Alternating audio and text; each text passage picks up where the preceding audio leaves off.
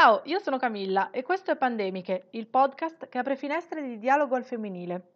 Nella prima stagione abbiamo viaggiato insieme in Europa e nel mondo per ascoltare preoccupazioni, speranze e pensieri dal tempo sospeso della pandemia.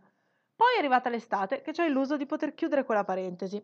Invece questo 2020 sembra voler essere piuttosto un punto e a capo. Il tempo sospeso si è addensato in un momento fluido, ricco di rischi e di possibilità soprattutto per le donne. La seconda stagione sposta l'attenzione dagli effetti individuali alla prospettiva collettiva. Cosa sta cambiando, come stiamo cambiando e soprattutto perché. Dai premi Nobel al dissenso nelle piazze, dalle iniziative sociali alle corse presidenziali, racconteremo il cambiamento attraverso le voci di chi lo vive da protagonista. Siete pronte? Ripartiamo!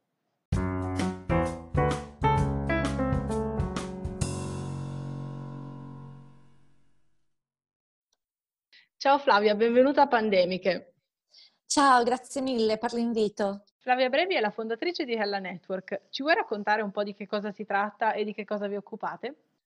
Sì, Hella Network è il network delle professioniste della comunicazione che diamo maggior parità non solo a parole ma anche con i fatti. Questo si traduce sia in una comunicazione più inclusiva e libera dagli stereotipi, sia nel fatto che chiediamo che tutto ciò che riguarda l'empowerment non sia una semplice operazione di pink washing, cioè formalmente e in maniera ufficiale a parole sostengo le donne, ma poi non attuo politiche aziendali che effettivamente le sostengano. Quindi noi chiediamo anche parità salariale, pari opportunità di carriera e un ambiente lavorativo inclusivo a partire anche dal linguaggio.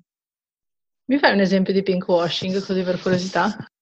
Beh, un pinkwashing può essere un'azienda che pubblica l'8 marzo un post sulla festa della donna ehm, elogiando il, il, suo lavoro in quanto madre e moglie e amante, amica e grande lavoratrice, grande casalinga, quindi formalmente la elogio, poi nella pratica le donne eh, che lavorano nella mia azienda vengono pagate meno dei, dei, loro colleghi a parità di mansione, esperienza e competenza, oppure non fornisco alle madri, soprattutto in questo periodo, la, l'opportunità di smart working, tutto questo genere di cose, per non parlare del fatto che in realtà quando poi la tua operazione è solo di superficie, eh, in realtà la cosa si trasmette anche nel messaggio che mandi, perché l'esempio di post che ti ho fatto in realtà perpetua gli stessi stereotipi che ci portiamo da una vita, cioè che noi dobbiamo essere tutto e dobbiamo fare tutto benissimo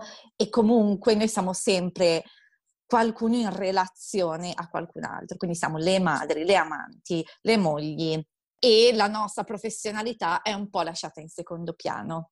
Siamo circondati dal pinkwashing praticamente. Eh, lo hai detto tu, non l'ho certo detto io.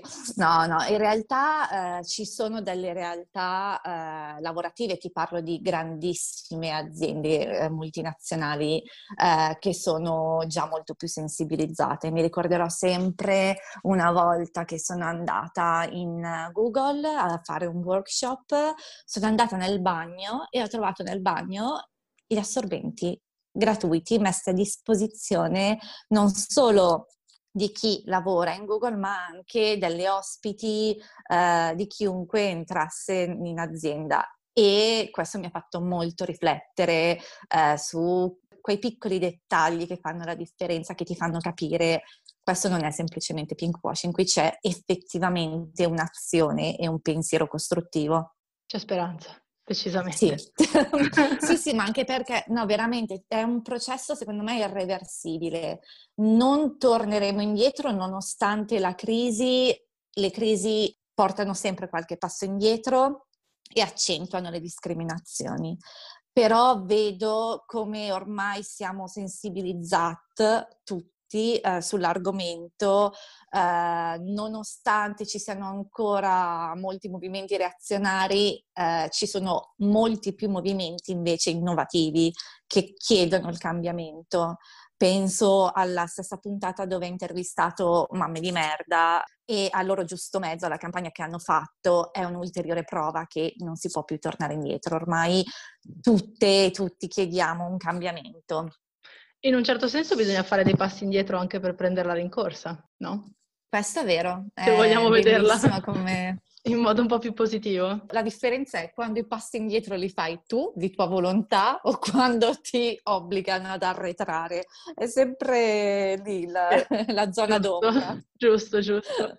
Quindi Ella Network è nato, è nato quest'anno, giusto? È nato nel 2020? È nato, allora, Tecnicamente io ho lanciato questo appello a unirci fra professionisti della comunicazione a, novembre, a fine ottobre, inizio novembre del 2019. Dopodiché ho iniziato a ricevere le adesioni e quindi poi è stato lanciato ufficialmente sia all'inizio del 2020. Nonostante ciò, nonostante la nostra giovane età, eh, devo dire che abbiamo fatto tante cose, tanti progetti insieme e vedo proprio una partecipazione attiva è veramente stimolante perché questo ti dà proprio la forza di continuare a fare sempre di più nonostante eh, poi ci siano anche delle criticità, eh, non tutti sono esattamente sostenitori della causa e nonostante comunque è un progetto da curare al di fuori del nostro lavoro, quindi tutte noi che partecipiamo lo facciamo fuori dall'orario lavorativo,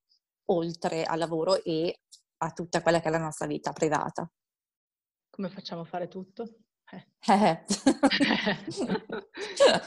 Io mi ricordo che ho scoperto Ella Network tramite quella campagna che avete fatto durante il primo lockdown, che era hashtag mm-hmm. io resto a casa, giusto? Esatto, esatto, che era un invito legittimo legittimo e giustissimo uh, a rimanere a casa. Uh, dopo un certo periodo di tempo in cui abbiamo notato che non erano state attuate politiche uh, pensate per una genitorialità condivisa che permettesse sia alle madri che ai padri di poter gestire lavoro e cura dei figli in maniera equa, ci siamo detti qualcosa non va, questo io resto a casa rischia di essere una premonizione eh, di disoccupazione per le madri, perché sappiamo dai dati che le donne sono quelle che hanno i lavori più, i contratti più precari, che vengono pagate di meno e quindi è anche logico che in una famiglia si decida che la persona più economicamente sacrificabile sia la donna, ma non si dovrebbe arrivare a questa decisione. Ci dovrebbero essere delle politiche che permettano che non si arrivi a questa decisione. Politiche che non sono state nemmeno concepite, credo, Infatti inizialmente, se ci ricordiamo, la task force era totalmente maschile. Non è un caso, cioè quando eh, ti manca una rappresentanza, eh, tu non pensi che ci siano altre esigenze diverse dalla tua. Per questo gli ambienti devono essere inclusivi e bisogna aumentare la rappresentazione per colmare quel vuoto di dati che avresti se mancasse il 50% delle persone per cui devi prendere delle decisioni e devo dire che grazie alle numerosissime condivisioni, ma anche ai giornalisti, firme maschili che hanno condiviso la campagna, eh, siamo riuscite a, a divulgare il messaggio. Poi c'è stato un cambiamento, hanno introdotto una task force femminile, eh, più rappresentanza per le donne. Eh, ovviamente non, non, è bastato, però è importante che noi ci facciamo sentire, perché se stiamo zitte non cambierà mai niente. Hai detto che anche i giornalisti hanno ripreso la notizia e la vostra campagna, quindi a questo punto mi viene la curiosità, ci sono anche degli uomini tra i partecipanti di Alla Network? Sì, sì, ci sono assolutamente degli alleati, infatti in, stiamo discutendo in questi giorni nel nostro gruppo se non sia il caso di cambiare quasi il nostro pre- payoff, cioè come prima io defini- ho definito il network, eh, il network delle professioniste della comunicazione, in questi giorni stiamo discutendo se in realtà non convenga eh, ampliare il messaggio e dire o professioniste e professionisti della comunicazione o semplicemente il network per la comunicazione inclusiva, in maniera da non creare discriminazioni al nostro stesso interno e far capire che è una causa per tutte e tutti gli stereotipi non riguardano solo le donne ma anche gli uomini. E se davvero vogliamo premiare la meritocrazia, la meritocrazia si fa con pari opportunità. Uh, quindi sì, sì, ci sono gli uomini e questa discussione che stiamo avendo in questi giorni è proprio la dimostrazione di come non dobbiamo dare niente per scontato, dobbiamo sempre mettere in dubbio ogni parola che diciamo perché ogni parola è foriera di tantissimi messaggi e, e è il nostro lavoro soprattutto e se non siamo per primi noi che lavoriamo nella comunicazione a chiedere un costante miglioramento delle parole che usiamo, delle immagini che scegliamo, che altro lo può fare. La comunicazione in Italia quindi racconta un po' il paese in cui viviamo. Come siamo messi? Allora, mh, mhmm, sì, co- io lavoro ormai da 12 anni e da quando sono entrata nella sfera lavorativa, ma anche prima da studentessa universitaria, quello che si diceva sempre è eh, la pubblicità rappresenta la società odierna. Ora, lasciami un po' di dubbio, nel senso che la famiglia, come la conoscevamo una volta del mulino bianco, effettivamente non è quella che vediamo tutti i giorni eh, e soprattutto anche certi, se pensi certi dialoghi fra adolescenti e genitori sono assolutamente irreali però lì va bene, lì va bene che la pubblicità non rappresenti esattamente la società, però quando chiediamo, allora non rappresentiamo sempre le donne come casalinghe o madri, lì già vedi un po' più tremare. e quindi, allora, come siamo? Noi siamo messi, non diciamo fra i paesi migliori, più avanzati, ma eh, io vedo il costante miglioramento e quindi voglio e devo essere ottimista e pensare che si sta prendendo sempre più consapevolezza della questione, che nonostante eh, in, certi, in, certe realtà eh, vige ancora la vecchia regola del sesso vende, eh, non è così, non è così perché eh, è, è, stato provato scientificamente anche eh, dall'Università di Pavia che c'è un rigetto nelle donne e un'indifferenza negli uomini di fronte ai messaggi pubblicitari che sfruttano la sessualizzazione e quindi questi segnali mi fanno pensare che comunque eh, siamo sulla strada giusta e come dicevo prima è reversibile. Non posso perdere tempo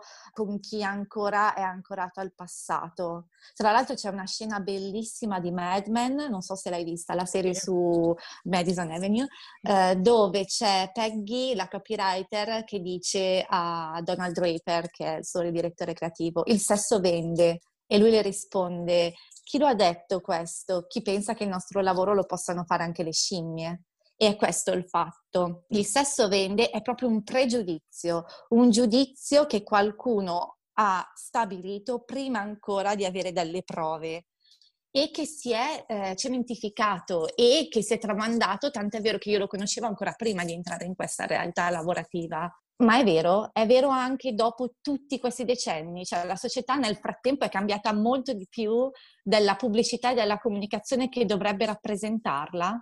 Facciamoci queste domande. Eh, la comunicazione, oltre alla pubblicità, stavo pensando anche alla comunicazione sui, sui quotidiani e su, per quanto riguarda la diffusione delle notizie.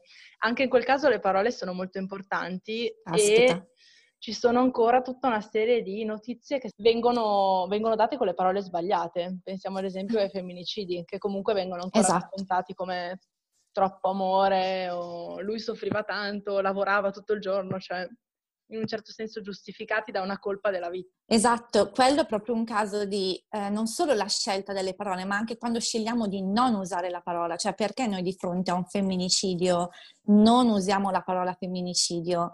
Per me è una scelta molto più forte decidere di non usarla perché significa omettere un problema, fare una vera presa di posizione in negativo, piuttosto che noi che chiediamo che quando avviene l'omicidio di una donna per mano di un uomo che crede di possederla come un oggetto e che lei sia di sua proprietà, quello è femminicidio, quindi in quel caso tu la parola la devi usare. E invece viene percepito come noi che facciamo questa richiesta siamo femministe, quando in realtà eh, le femministe rompipalle, permettimi, eh, quando in realtà è semplicemente applicare eh, il giusto termine al caso corretto e invece se tu non lo vuoi usare allora sei tu che stai omettendo qualcosa, così come voler rappresentare sempre eh, l'omicida come una persona bravissima, tranquillissima, lo dicevano anche i vicini, salutava sempre, era molto dedita al lavoro.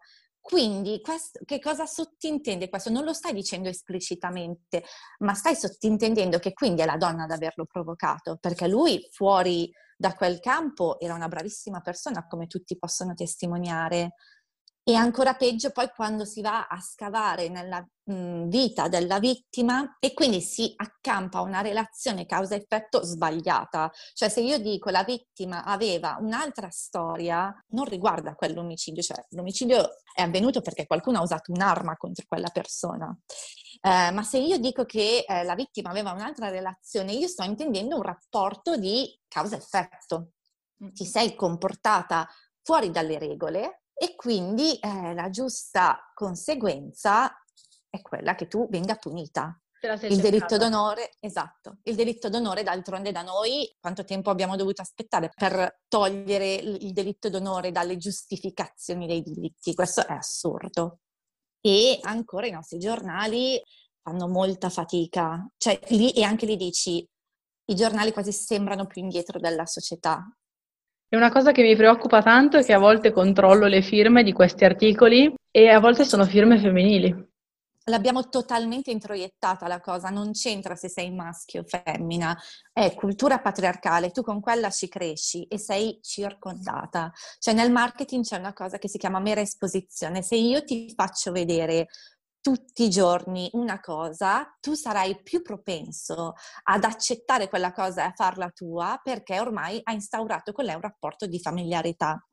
La cultura, se ci pensi, funziona allo stesso modo, cioè quindi io vengo costantemente bombardata da questi messaggi, leggo, leggo, i giornali e leggo queste cose, vado in giro e vedo solo vie dedicate agli uomini, uomini che hanno lavorato, che avevano una professione, eh, scuole dedicate a scienziati, eccetera. Invece le donne non vengono mai menzionate. Io, tutto questo, qual è il messaggio implicito? Che le donne devono stare a casa, l'uomo invece ha diritto a una vita pubblica.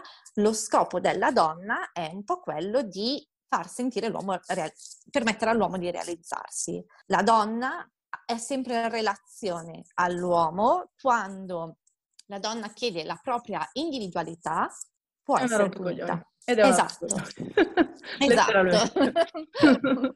Veramente. Finché non vedi il problema, il problema sei tu.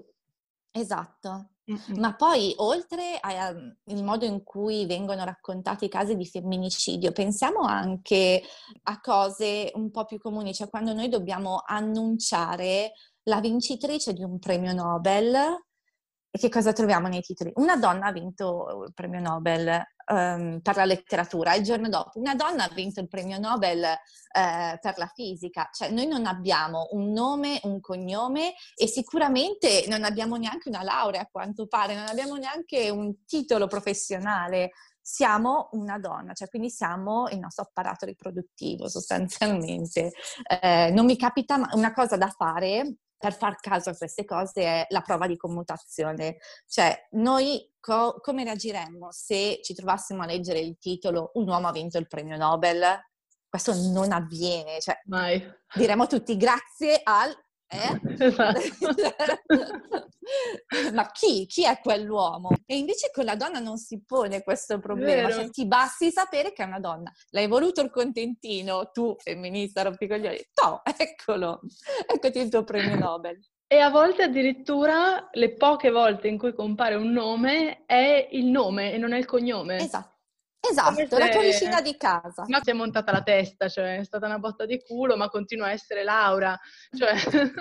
Esatto, la donna deve essere rassicurante, non può essere disturbante, perché altrimenti, insomma, allora ti posso, ti posso un po' insultare, no? Ti posso un po' offendere.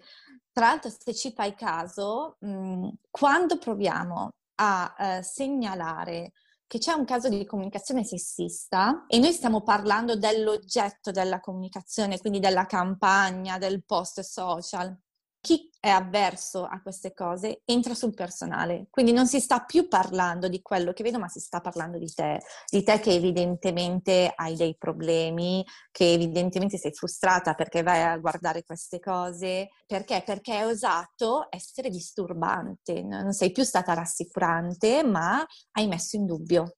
E questo è da punire per qualcuno. Inconsciamente, e questa è la cosa più subdola, perché nessuno dice mai io sono sessista, questa, questa, che ho fatto è una comunicazione sessista, nessuno lo vuole dire, nessuno lo dice, ma io credo anche veramente che tanti non riescano a vederlo, mm. perché è ormai parte di noi e quando dico noi intendo io in primis chiamavo la network le donne, il network delle donne nella comunicazione. Poi ho capito che era sbagliato parlare di donne nella comunicazione perché siamo professioniste ed è su quella parola che è da mettere l'accento.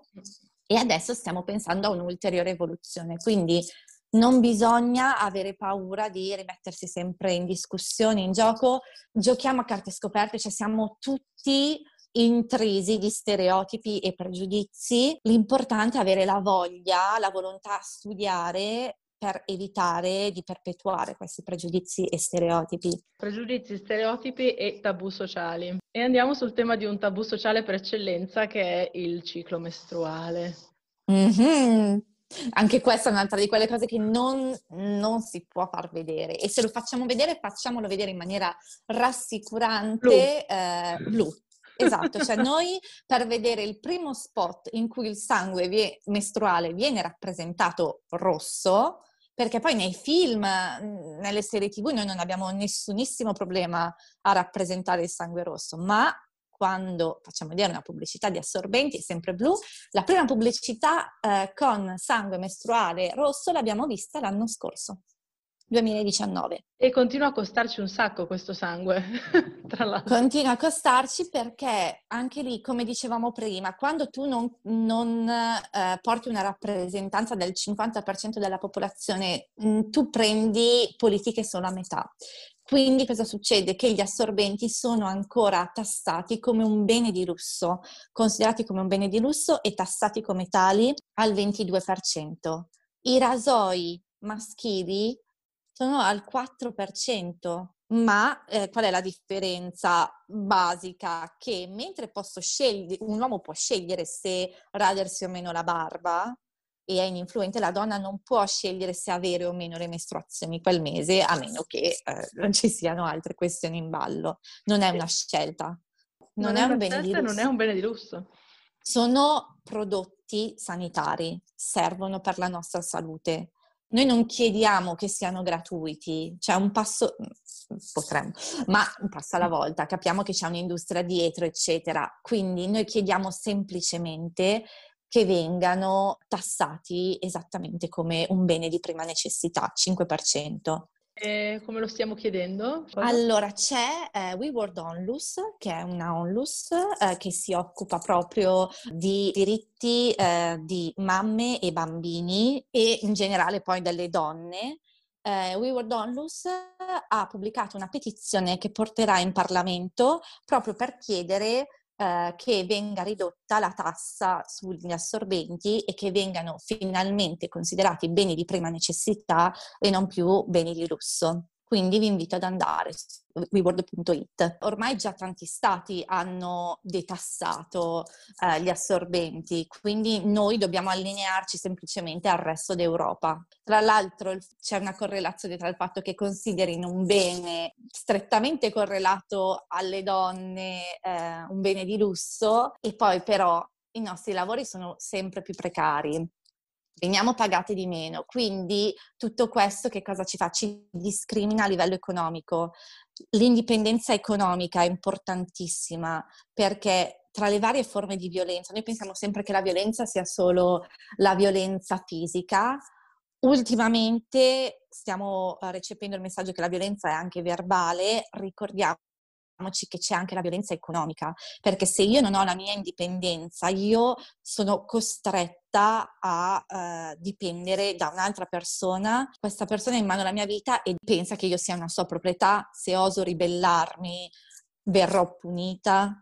Quindi è tutto connesso e noi chiediamo veramente pochissimo, cioè dal 22% al 5% di tassazione. Non siamo così rompicoglione, dai, cosa stiamo chiedendo? Cioè... No, in realtà no, non siamo così rompicoglioni, anzi. Flavia, grazie mille. Grazie stata... a te per la chiacchierata. Sei stata veramente esaustiva e tra l'altro mi, mi fai riflettere forse sul nome pandemia che dovrei cambiare questo, questa desinenza finale, mettere un asterisco o una schwa. Forse sì. Guarda, eh, sarà un percorso lungo perché ci sono mille possibilità, ognuna ha dei mm, vantaggi e ognuna ha dei difetti, quindi buon Ora lavoro. Grazie mille ancora. A te, buona giornata. Grazie, ciao. Ciao.